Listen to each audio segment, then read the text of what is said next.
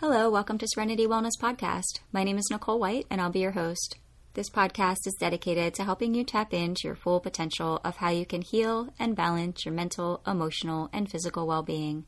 Together, let's explore our inner self, connect to our strength, and manifest your true nature, one full of love, purpose, and passion. Welcome to episode 12 Mindfulness in Schools and Music.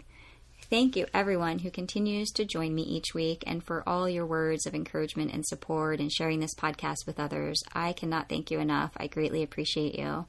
And welcome to those of you who are new. Thanks for spending some time and space with us today. I hope you all are finding some time to tap into your own wellness toolbox and figure out what resonates for you. As I've mentioned, everything um, you know is different for everyone, and so finding those tools that really help to fill your joy tank and feed your soul and bring balance to your life.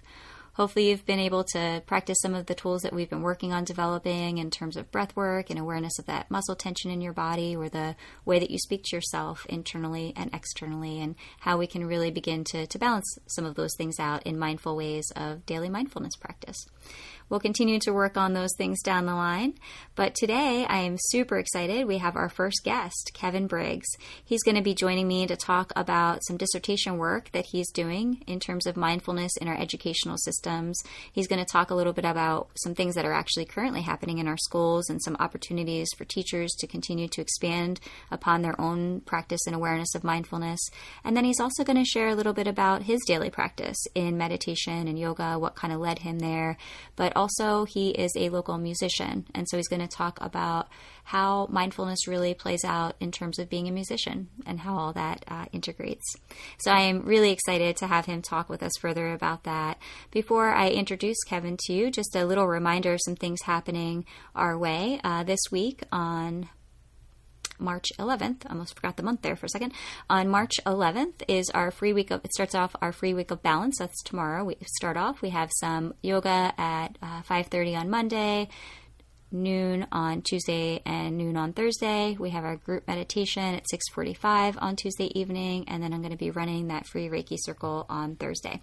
So to learn more about that and register, please check us out online at serenitywellnesscenter.com, C E N T R E like Centre County, or you can check us out on Instagram and Facebook. So thank you, everyone who uh, continues to do that, and you can check those things out. Maybe join us this week for some free balance with that, let's uh, get started with today's interview. I'm excited to have our first guest on our podcast, Kevin Briggs. Kevin is not only a local musician, but he also writes about music in the community, practices yoga and meditation, and he's working on some really cool research on his dissertation related to mindfulness in the education system. Welcome, Kevin. Hi, it's really nice to be here. Excellent. I'm so happy that you're able to join us today. If you want to start by just telling us a little bit about yourself and what got you into practicing meditation. Well, I think um, you you went right down the list there. Um, I'm a actually what I what I do uh, full time uh, in terms of my career work is I'm a high school English teacher, and I'm currently writing a dissertation on um, how mindfulness based intervention, well, particular mindfulness based intervention program, um, the experiences teachers have when they take that program, what their experiences are with self compassion. Mm-hmm. Um, and it's uh, t- certainly something I spend a lot of time on right now. And I'm also, I have a local, um, a column in the Centre Daily Times called Music from the Center. Oh, uh, so every, every week, uh, every Friday, there's a new article posted on some aspect of our local music community. And along with that, I'm playing music around uh, really just central Pennsylvania, and I'll play with um, by myself sometimes. Um, I was playing with a group, the Feats of Strength, for a while. Mm-hmm. Uh, played with Bill Strayer and, and, his folks a little bit, Eric Ian Farmer, and so I just kind yes. of sort of a freelance uh, musician, I guess.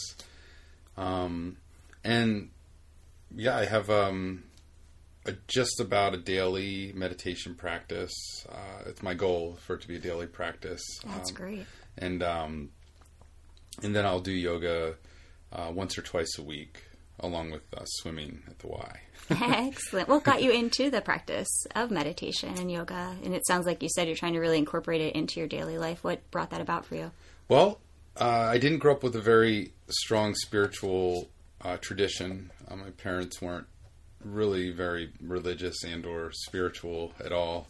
Uh, so they weren't offering uh, any, any anything to me in that way when I was growing up. Okay. Um, so I spent a number of years um, as a younger person, though, with a lot of thoughts about um, those types of things, I guess, um, without any answers. And so I bumped around a lot of schools when I was a kid. I was actually, I went to seven different schools and lived in the same area the whole time. Um, I was actually expelled from a school, and I kind of had that sort of uh, upbringing or, or background with education, and I ended up at the Catholic high school. Hey, which sounds like a similar story to Right. me. I got flopped into Catholic high school got when I was getting in, trouble. last last uh, Last ditch effort. last last school left, and actually I went there and had to leave there uh, in the middle of being there because they uh, for disciplinary reasons, and so I took a train to Philadelphia from Lancaster every day for a year and a half and went to a school up there,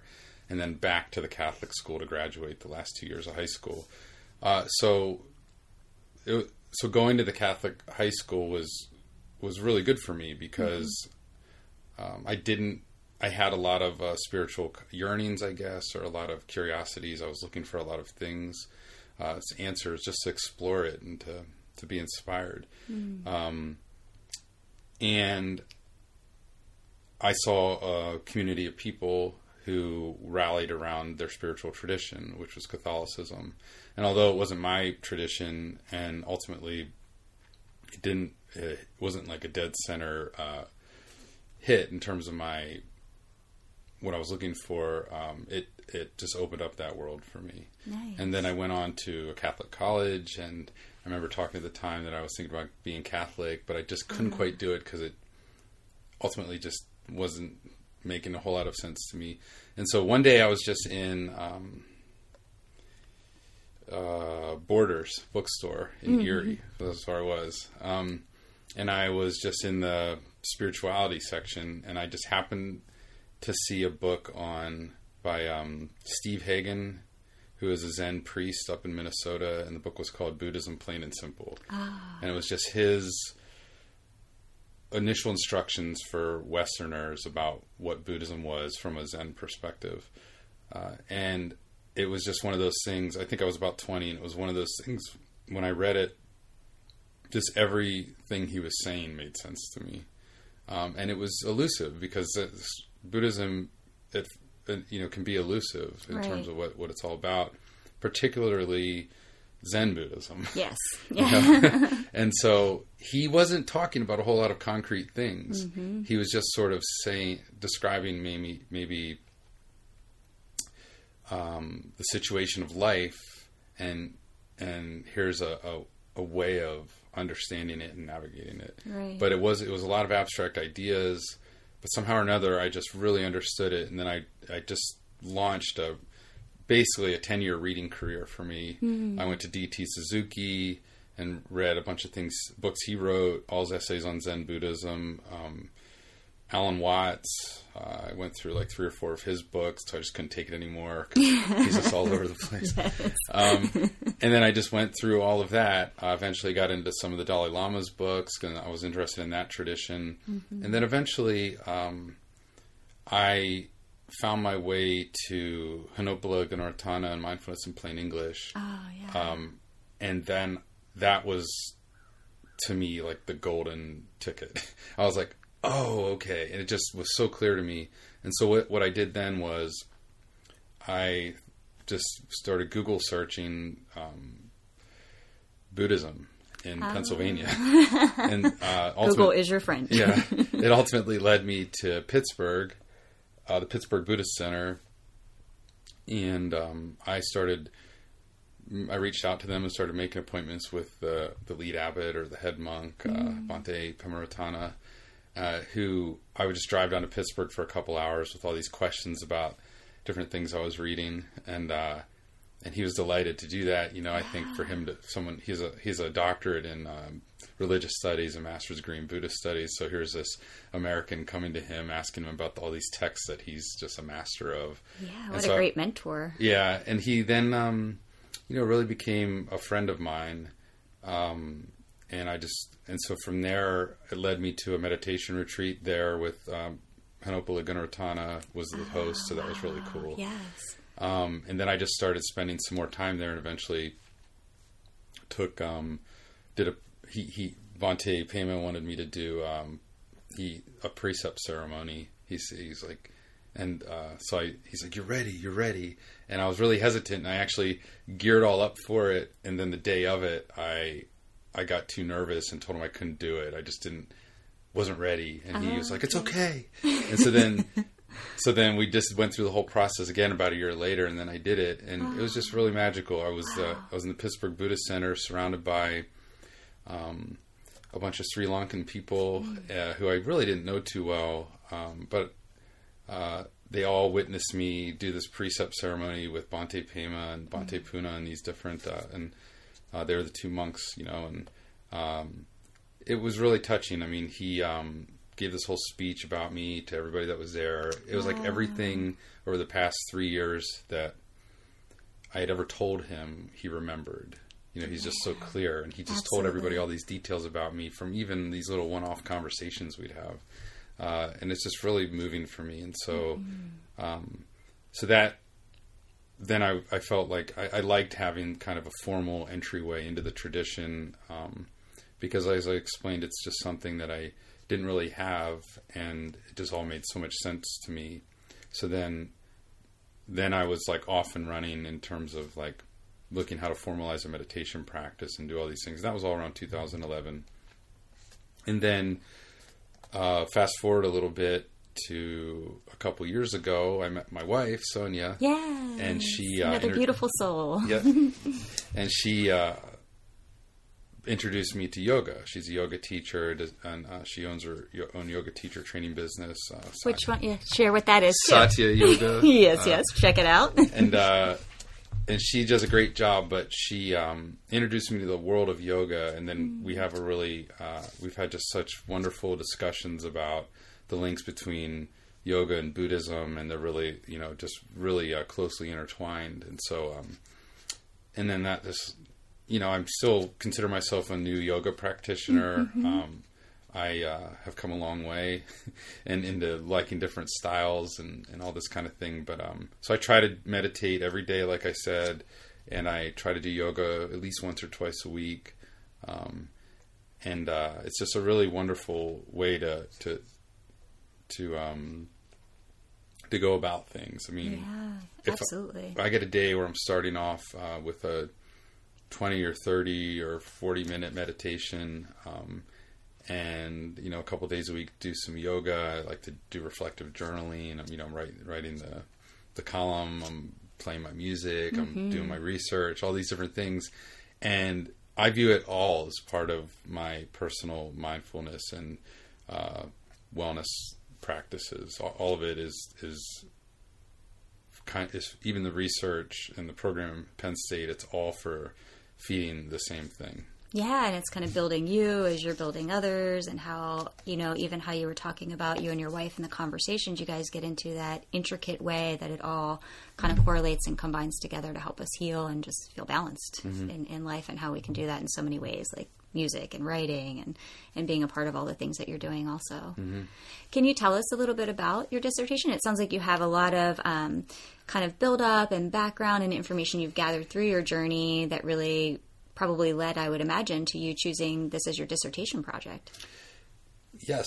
Um, so the dissert, I've been a part-time student at Penn State for a while, so the dissertation, my focus in the program has ebbed and flowed, and I've been in classes and out of classes, and I've been full on, and I've taken time off, and all these things. But I'm finally at this stage where I'm in the dissertation writing, and the program I'm in is called Educational Leadership. I started the program at Penn State probably around 2011 um, when I was an assistant principal at, Oh, Bel- okay. at Bellefonte uh, School District. And I did that at the high school at Bellefonte and then the middle school for about um, five and a half years uh, till I just burned out. I'm but uh, sure it was hard. Yeah. it just was uh, it's a very important job um, and um, and I respect the position, but it just wasn't for me, and I just really started disliking it. Um, and you were mindful of the fact that you were starting to dislike it. It took me about two years to admit to myself that I didn't want to do it anymore because you work so hard to to get the credentials and then get the job. Yeah, and, absolutely. And in public ed, there's this idea that you're only a success, you know, if you walk in one day and then you walk out 35 days later and you've been in like the same district or something the whole time. I mean, there's a real sort of conservative right. view about it. And so I was in that mindset. And so it took me a while to admit that I didn't want to do it. Um, and while I was in that phase, I was also starting this program. And so the, the, idea of the program was to become, get the superintendent uh, certificate and the doctorate and go into a central office position in a, in a school district. Um, so that's why I'm in educational leadership. Um, so I progressed far into the program. In the meantime, I burned out as an assistant principal and left. And I went to Penn State for a couple years as a program manager at the World Campus. Okay. Um, and that was Penn State's a great place to work. I learned a whole lot there, but I found myself just kind of bored really because uh, there was so much less to do than I was used to in, in a school district. Uh, I'd sometimes go a day or two without even having to talk to anybody, mm, uh, right. and it just wasn't enough. It wasn't something that um, I was really into. So, but it was a great place to go. Um, I continued with the program that I was in. Then I um, eventually left Penn State and got back into teaching. I didn't want to go into administration again. I went, wanted to go back into teaching uh, just kind of reset my career. Uh, you know, I had also gone through a lot of personal things. Uh, as soon as I had left the school district, gone to Penn State, um, I experienced a divorce, and oh, it was uh, it was a really difficult time. Mm, um, and so that all happened at Penn State, and and leaving Penn State was also a kind of symbolic way of stepping away from that too, and just resetting everything in my teaching position again. Yeah. Um, so all that is to say, uh, that whole time I was really dinking and dunking this program that I'm in, and as I leaving the administration and going to Penn State opened me up to this new, I guess, um, angle of authenticity that I had, where I wasn't.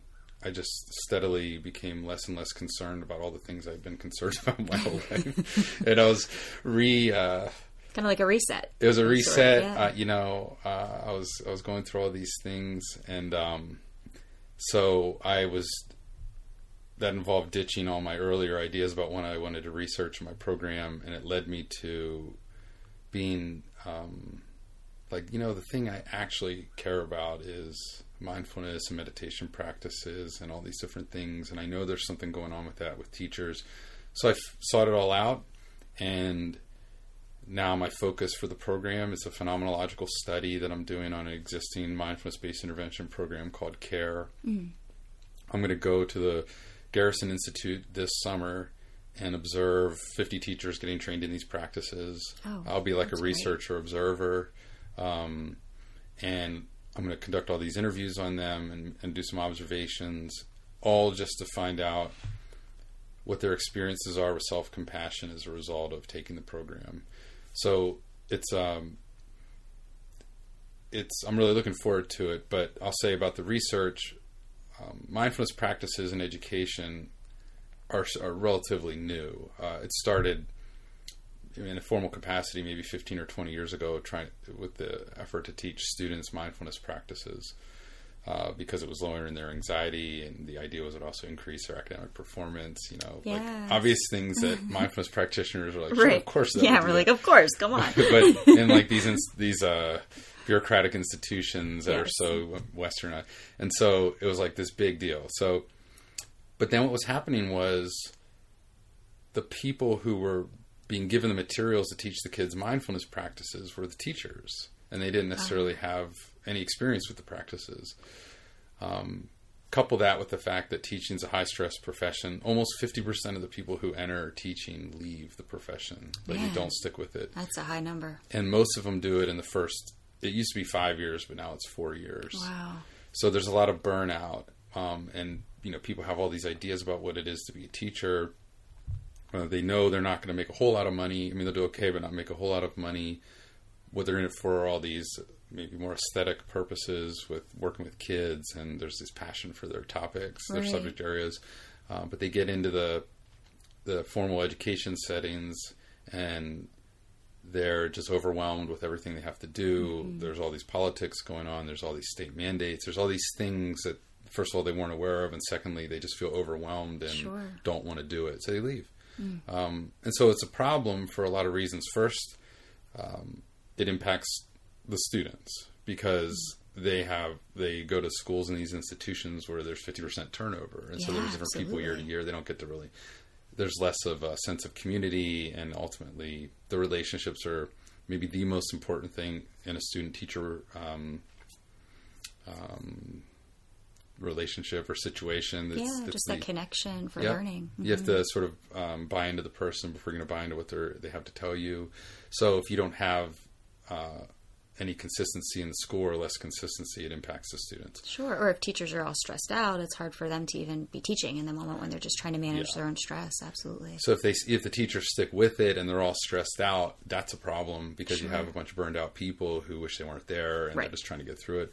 And then also it's expensive for the the school districts because they're onboarding people and they're going through induction programs and they're doing these things to get them going. And there's a manpower uh, issue with hiring and firing and whatever, all these things.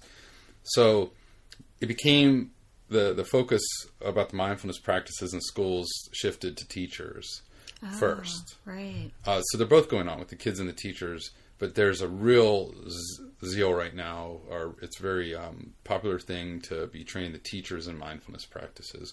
So that all has been going on for maybe the last 10 or more years in a formal capacity where research is being done on these research based programs that are rolled out to teachers. That is great. All based on Theravada Buddhist, Buddhist practices, right out of the ah, Pali Canon. Like it's all mindfulness of the body, mindfulness of the breath, loving kindness meditations. It's all these things just right out of the text. Yep. Ex- except you don't, it has to um, remain non secular. Yeah, you kind of take out the spirituality piece. It's the same like as a therapist in dialectical behavior therapy. Mindfulness is one of those key components we teach, but we take it away from the spiritual component. Mm. Yeah. Even though, like you're saying, it's kind of textbook Buddhist. it's just right down the. Yes. right down the middle, right out of the text. There is a little bit of a, a, a leaning right now in this area, in, in, in the academic research anyway, to start pulling in some of the philosophical components because uh, there are positive results in the mindfulness-based intervention programs. Teachers are learning these things, but there's a little bit of a gap because um, it's being approached the way like a like a nutrition program would be approached or Oh, something. There's sure. no there's nothing behind it. Right. And there's a camp of people that are like, well, of course, you know, Mm-hmm. it's going to be less effective because it's all based on these philosophical ideas. yeah, you know, it's not just that, yeah, it's not just relaxing. right. You know, And that philosophical piece, I mean, obviously, this is an um, episode on Buddhism, although I hope to have one of those in the future. but at the same time, you know, with, uh, you know, that just the, the, I guess, connection or, or realization that Buddhism also isn't a religion. It's more of a, just a way of being and living and connecting with that oneness of everyone. And so I think that's great that academia is starting to look at pulling it in because it's non, at least in my opinion. I know there may be Buddhists that uh, see it differently for sure, but um, it's more of just this this kind of spirituality connection and way of being and living and, and that oneness. So yeah, incorporating that is so important. right? And so that's, uh, I mean, it's gonna it's gonna be a hard sell to get it into the the programs themselves because it's it's ultimately, you know. Uh, a, a, a way of seeing things, and people are going to associate it with religion. But Sure. but I do agree with the argument that the practices in isolation are less. I mean, they they emerge out of a of philosophy, Right. and so if they're going to be most effective, it's like we have to be willing to go there. But but either way, um, that's all going on, and that's what I'm looking into. I'm right now in the thick of uh, the literature review. I have the intro and the methods section done. the literature review is a lot of work, but I just love it really because all I'm doing is reading articles about the positive effects of mindfulness, I basically. it's and I get to like say this guy said this, and Yep. these three people said that, and uh, and it's just it's just it gets really thick into the into the details of what it's all about. But I'm just loving it, and the self compassion is actually a seldom. It's it's there's very little on it. Um, the only reason, and again, as a mindfulness uh, mm-hmm. practitioner, you'll find this interesting. The only reason they're start the researchers are starting to look at it now is because it came up unexpectedly. That's so awesome. These, you know, oh, it's like shoot, the West is the West is like not willing to go there over to the East and say what's been going on, but everything they're finding out is like everything the East has been talking about for yes. five thousand years. Or it's whatever. that science mind. We got to right. see it and research. We got to prove it. Yep. And so they're with all these practices, the loving kindness meditations and the joy practices, and mm. all these mm. different things in the care program the teachers start to report that they're feeling more self compassion. Ah, what a beautiful thing. Yeah. And so I just, that to me may, may be, in my, my personal opinion, the most important thing if we're talking about mitigating uh, teacher stress is for them to ah. just be easier on themselves. Yes. Like just to know you can do it, uh, which is it also in the research, uh, this term of self efficacy, this feeling that mm-hmm. they can do the job, which emerges as a result of the of them reporting self compassion. So it's ah. like it really for teacher stress and, and, maybe all of our stress boils down to this idea of just being easier on ourselves. Oh yeah, like how we yeah. talk to ourselves. Will we talk to someone else, or do we even want to hang out with ourselves when we're all up in yeah. judgment mind? And yeah, it's such an important thing. So that's the crux of the research I'm into. Man, that sounds fascinating. I'm super excited to, to continue to learn about it and, uh, you know, just hear what happens in your research and, and how you're able to integrate that further. Do you know, as, as far as, um, you know, your own kind of understanding of where this might be leading in terms of educational programs or things that are happening in the schools today? Like, what are you kind of seeing there as the current, you know, what's going on? It's definitely a very popular initiative uh, because school districts all over the world really are scrambling to figure out how to to make make the teaching profession uh, something that people want to stick with. Yeah, absolutely. So Bellefonte um, is a great example uh, of of some things that are going on all over the place because what we have going on in Bellefonte is we have a monthly after school mindfulness training series for teachers. Uh, they can go to it once a month, um, which is pretty well attended. We have some regulars for sure, and people drift in and out of it. That is um, great. And it's Karen Krish, the principal, Marion Walker, and I. Are, we both lead those sessions, and we just come in and we we just try different meditation, breathing techniques mostly, right? And then we have different themes. Like one time, uh, I presented on gratitude jars and gratitude journaling. Oh, beautiful! And it's just that kind of stuff. Along with that, we have three scheduled professional learning or in service days, is how everyone understands them, uh, throughout the year. We just had one Friday where there wasn't a mindfulness session, but there have been at each one really for the past year and a half. Yeah, and that's so, great. And so it's Karen and I, and sometimes Nicole Eckley, who will teach 75 minute sessions on mindfulness and sometimes mindfulness and neuroplasticity and we're just a lot of for a lot of the people we're just introducing them. I mean, they, it's just really interesting having such a strong interest in mindfulness practices and yoga and Buddhism and meditation and all mm-hmm. these Eastern things. Some people have absolutely no idea about it. Yeah, it's just not not in their wheelhouse. It's not part of their paradigm. Nothing. And so we'll go and present just basic research to the people and get them to breathe and follow their breath for one minute or something. Right. And it's like they've just never done it before or even heard about it. Or if they have heard about it, it, it was almost like a joke to them or something. Yeah, like that buzzword. Oh, yeah, I've heard about mindfulness. Yeah. Um, or uh, thinking it has to be like this kind of seated practice and, you know, you're a monk. and hard to do. And, mm-hmm. um, so it's really a joy to do that. So we have the professional learning, we have the after school sessions, and we also brought the care training to Bellefonte in um, the fall, which is a three day intensive with 15 teachers where all they did was come in and for three days, like seven hours a day, uh, learn and practice mindfulness practices. Wow. So we did mindful, mindfulness of the breath, uh, just tons of body scans, uh, mindful walking, mindful eating, mindful listening practices, and um, it was really great. And I, I give a lot of credit to the superintendent first and foremost, who's uh, Michelle Saylor. She's really she has her own research interests, uh, but she has a uh, a very active interest in mindfulness practices. She understands the importance. Um, I don't know if she has like a practice of her own, but right. she's definitely on that side of the fence. Uh, so she's very supportive, and the principal of the middle school, Summer Garman, um, is in charge of scheduling all our professional learning and all that at the school district, and she's also been great to work with. Uh, basically, any idea that I pitch to them, they're just like, "Yep," and so Man, I just have to give awesome. my reason. Yeah, so Bellefonte's great, and I think that um, it's an example of the types of things that are happening across the country. Yeah. And in that way, uh, Bellefonte is really right on the cutting edge of what's being offered for teacher wellness programs. So I, I just I love being able to work there under under those conditions, and and it's like I can pursue this thing that is perhaps is, is probably my number one interest in life. Right. In my profession with the kids and with the teachers and it's like I can be I'm kind of like this mindfulness guy running around the school. It's awesome. It's, and have that support network too. Yeah. Like what a great opportunity to work in a district that is really on board with that and really helping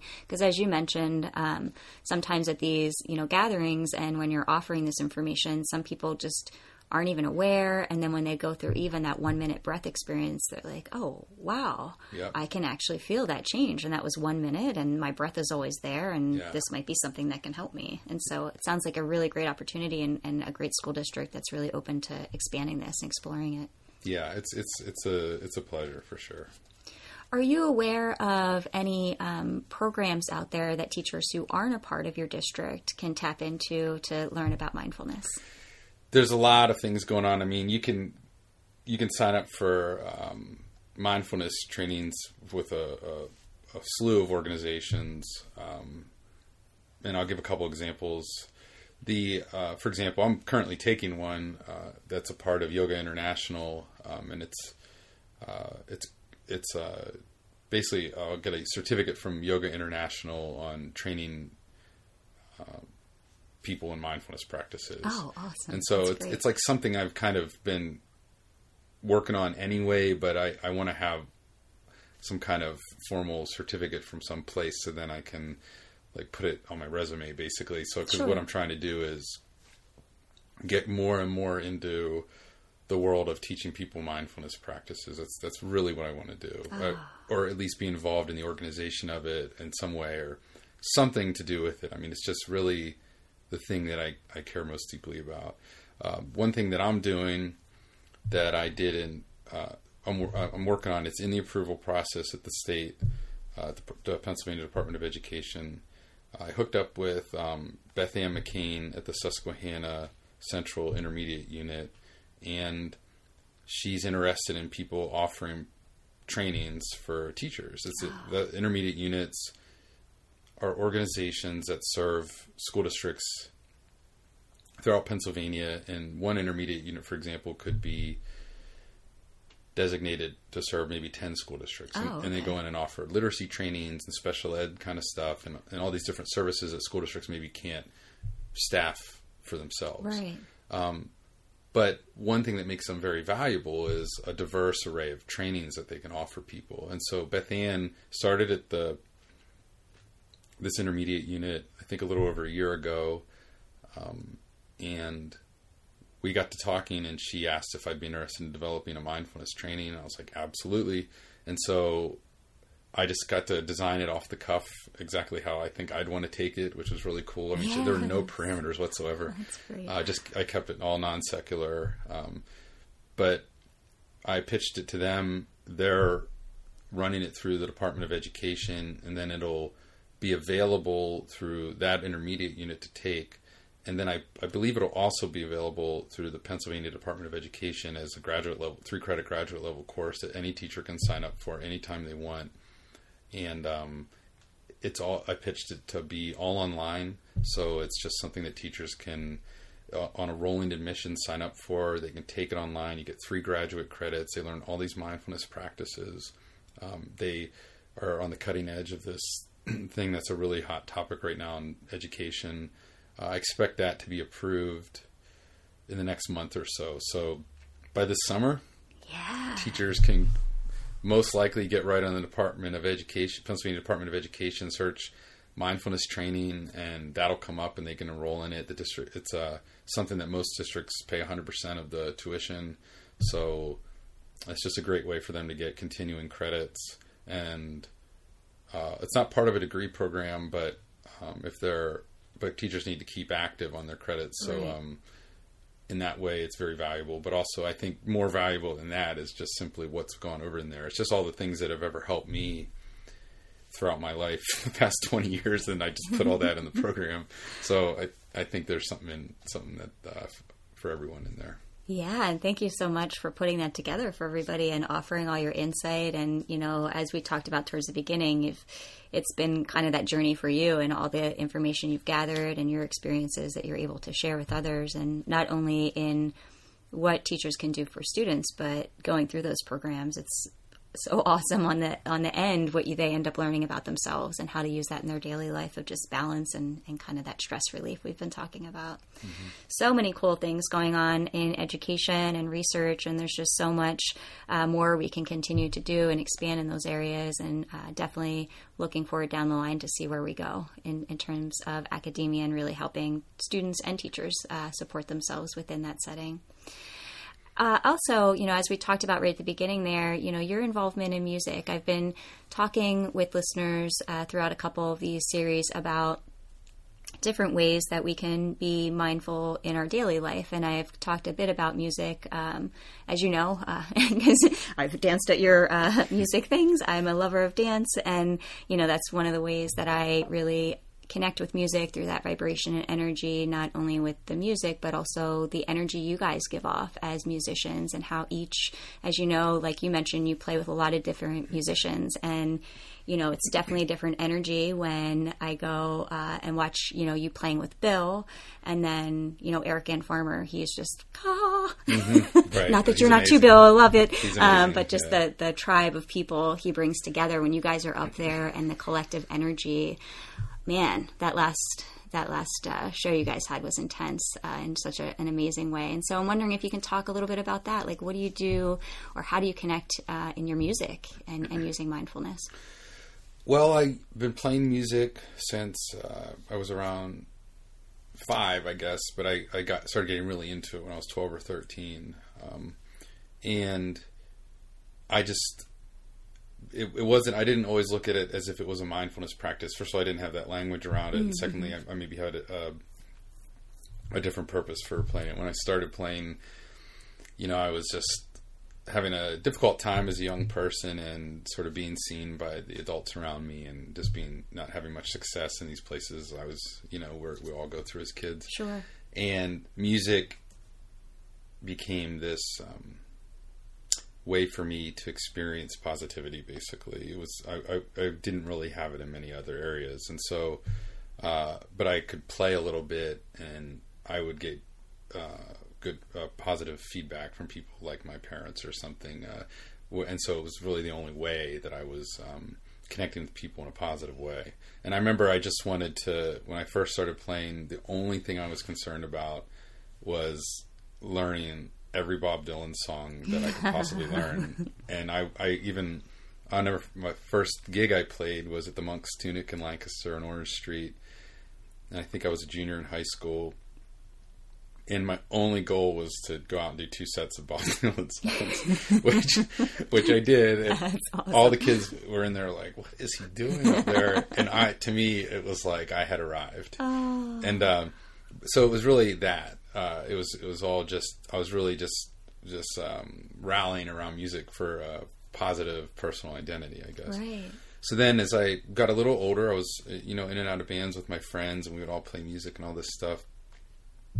Um, I got into bluegrass music when I was around 21 or 22, and I started playing the mandolin, uh, which now I would call my main instrument. Um, and it was really a pretty simple reason why I got into it. These friends of mine wanted a mandolin player in their band, and so I bought one and learned how to play it All right, that'll be me. and then once I did that, it was uh, a pretty cool process because there's just not a lot of mandolin players in Pennsylvania who are looking to do gigs. right, right. And um, and so if you are one, people want you to come jump in on what they're up to, which is, and so now when I play music, it's uh, um, not really a front man kind of person who would like what doing what Eric's doing or Bill, where I'm like the center of attention or something. I like to be an instrumentalist on the side, uh, you know, and adding adding what I can add and being in my practice, like, Right. because it is a mindfulness practice, and that that perspective started for me a couple years ago. Um, when I was going through my rough time that I'd mentioned earlier, I was at Penn State. I was newly single for the first time in a long time, and I was again. I found myself again rallying around music to pull myself back together Right. um, and that coincided with um, that was right around the time that I met Eric uh, Ian Farmer, and um, I would go down and play with him. And I think to play with Eric is similar to what it's like to be in the audience listening to Eric because it's really inspiring Ah, he's and just amazing. the energy that he puts out is is feels the same on stage. Like you're there jumping in on the Eric Farmer experience there. I mean, we're not it truly is an experience. Yeah, really we don't uh, rehearse. You don't even really know who's going to show up sometimes for the night, and so it's just like you look around and you're like, okay, like I didn't know Molly Countermine was going to be there. Or, So, well, you can't tell, Yeah. like in the audience, we're just you know flowing with you guys, so it's awesome. And so I just had these experiences playing with Eric when I was. There was a point at which I was playing with him just about every week at the tavern, and you know I was doing two things at the time that my whole week revolved around, and one was going to a therapist, and the other one was going and playing with Eric. That's And cool. so it would just these these uh, moments would happen in his music uh, when we'd be performing, and it's this it's this concept of uh, being in the pocket. It's uh, like a jazz concept. You're you're um, you know there's a more tech maybe formal term of flow for it, but um, I like being in the pocket better because uh, it um, it's just when everything stops. It's like the, you have your single point of focus, and as a musician, you're not even making decisions about what you're playing anymore. It's just like the music's playing you. It's just happening, and that would happen a few times every time I would play with Eric back then, and I started realizing it, and I would blog about it on the blog I used to contribute to, and uh, it would. Um, it was just magic, and uh, when when that was going on, it was the same, you know, thing that happens when you're really in a, uh sitting meditation, or when you're in yoga and you just really click in, or when you're doing anything with that single point of focus. Um, and so for me, that's what music started becoming. And really, the only kind of music I seek out now is music where where I feel like that's going to happen. and so playing with Eric has been was you know first of all Eric's a wonderful friend and he's been there for me like in in my toughest times and as a cheerleader in in as I emerged out of all that. Yeah. And it's just a great friend. Also was in the doctoral program that I'm in. He graduated already though. Um, Congratulations, Eric. yeah. and uh, so I go to play with him, and that's the scene. And then the music is what it is, which you experience, and it's uh, and so it's just a wonderful thing, um, you know. And these other folks I play with, like when I play with, if I would play with Bill, you know, we're getting into that too. And if I'm playing by myself, I'm getting into it. And it's just the best way to describe it is just that everything stands still. Um, you're just you're in the pocket you're dropped in you're in the zone it's the same thing um, you know michael jordan there's an image of him when he would score like 50 points a game and these there's images of him just holding up his hands and shrugging his shoulders saying i don't like i can't explain it like how i just keep i can't miss or it's like i'm in the zone right? Yeah, I was, and that's Yeah. interesting. You bring him up as the example because that's kind of what came to mind for me too. Is like how you know people in sports how they get into that zone. I used to be a soccer player, and not that I was like fantastic or anything, but you could get in that zone like Yeah. in sports and really. Um, you just don't know what's going on that day. You're just like in this flow. and you don't know. I, I had a I I played uh, high school sports as well. And I just remember one football game uh, where I had an interception, and I have a memory of that play where it was like uh, everything just hit slow motion. Oh yeah, yep. and the ball mm-hmm. was like tumbling towards me, and I remember how it felt right at the time. There was no way I wasn't going to catch it, and everything just stopped. It was really mm-hmm. weird. That's the same experience in music when you're dropping in that pocket. That's it. It's the same. awesome. Same thing, and so. Um, you know, and I want to say too, with the column "Music from the Center," um, I have the opportunity to write about um, the music that's going on around town and around our area. And uh, I really love that too, because writing is another mindfulness practice. I do personal jur- journaling, the dissertation certainly, but um, even writing the column, even just being able to talk to other people about what they're doing and piecing it together, and just really paying attention. For me, these are these are the things. It's writing and music and yoga and meditation and swimming and uh, and uh, being outside. You know, this is it's like the if I'm doing if I'm being honest with myself, like those are the things where um, where it's happening for me, and so I, I, love being able to write about the music too. And yeah, so it's a great great combo. Yeah, and all those things you mentioned are things in terms of, um, you know, I've been kind of talking about this idea of our wellness toolbox and the things that really, uh, you know, fill our joy center and feed our soul and how it's different for everybody and recognizing and learning what resonates for us and having those tools available just for every day, mm-hmm. you know, becomes that practice and then just that way of being and living. Yeah, absolutely. Man, that is some wonderful information that you've shared with us, not only in your journey, and, and thank you for sharing some of your personal journey with us too, but also in the research you've learned about and experienced and what you're researching as well. And then also the work you're just doing right now in the schools and in your in your own life in music in the community. And we do have just such a, an amazing um, music community here uh, in State College. Mm-hmm. And so you also connecting with all of them and like you said, even just writing in itself and how that can be mindful uh, a mindful practice. So, Kevin, with everything you share with us today, and again, thank you so much for being a part of this podcast and my first podcast guest. I, I, really appreciate it. Um, but how can people reach you? How can our listeners learn more about you and, and keep a track of what you're doing and what's going on for you?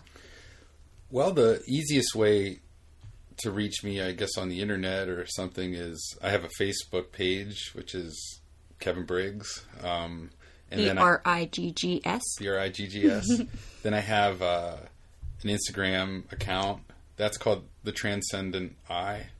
um, and the reason it's called that is, you know, at first when I was coming up with it, I was just sort of like, okay, whatever. I was having an Instagram account and name it something, and what I did was it's a from Ralph Waldo Emerson's essay Nature, where he writes about um, his moment of being in the pocket occurs in nature. Ah. And he writes about how when he's out in nature, he feels like a transcendent eyeball where he's pure experience and yes. like his complete identity and ego strips away and he's just an experiencer. Uh, and that's maybe my favorite line in all of uh, literature. And so, um, I named my Instagram account that. what a great story behind it, and so true. Yeah. Nature, again, another amazing tool. and so people can um, I guess look that up or, or, go to the Facebook page and certainly reach out over email. It's very simple. It's uh, Kevin T Briggs at gmail.com. I'd be happy to, you know, be in contact with anyone about any of these things really. So.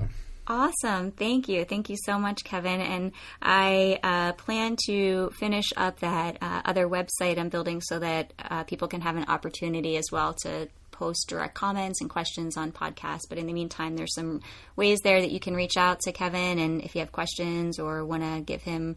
Um, you know, just any ideas that, that came about for you in this podcast. So thank you again, Kevin, for coming out and joining us today. I greatly appreciate it. And thank you to everyone who is sharing some time and space with us today. I hope you're also allowing yourself some time and space to continue to fill up your joy tank and feed your soul. Our next episode will be this Wednesday, where we'll continue to work on those wellness tools that we've been building and developing. And I hope you all have a beautiful day. Thanks so much. Bye bye.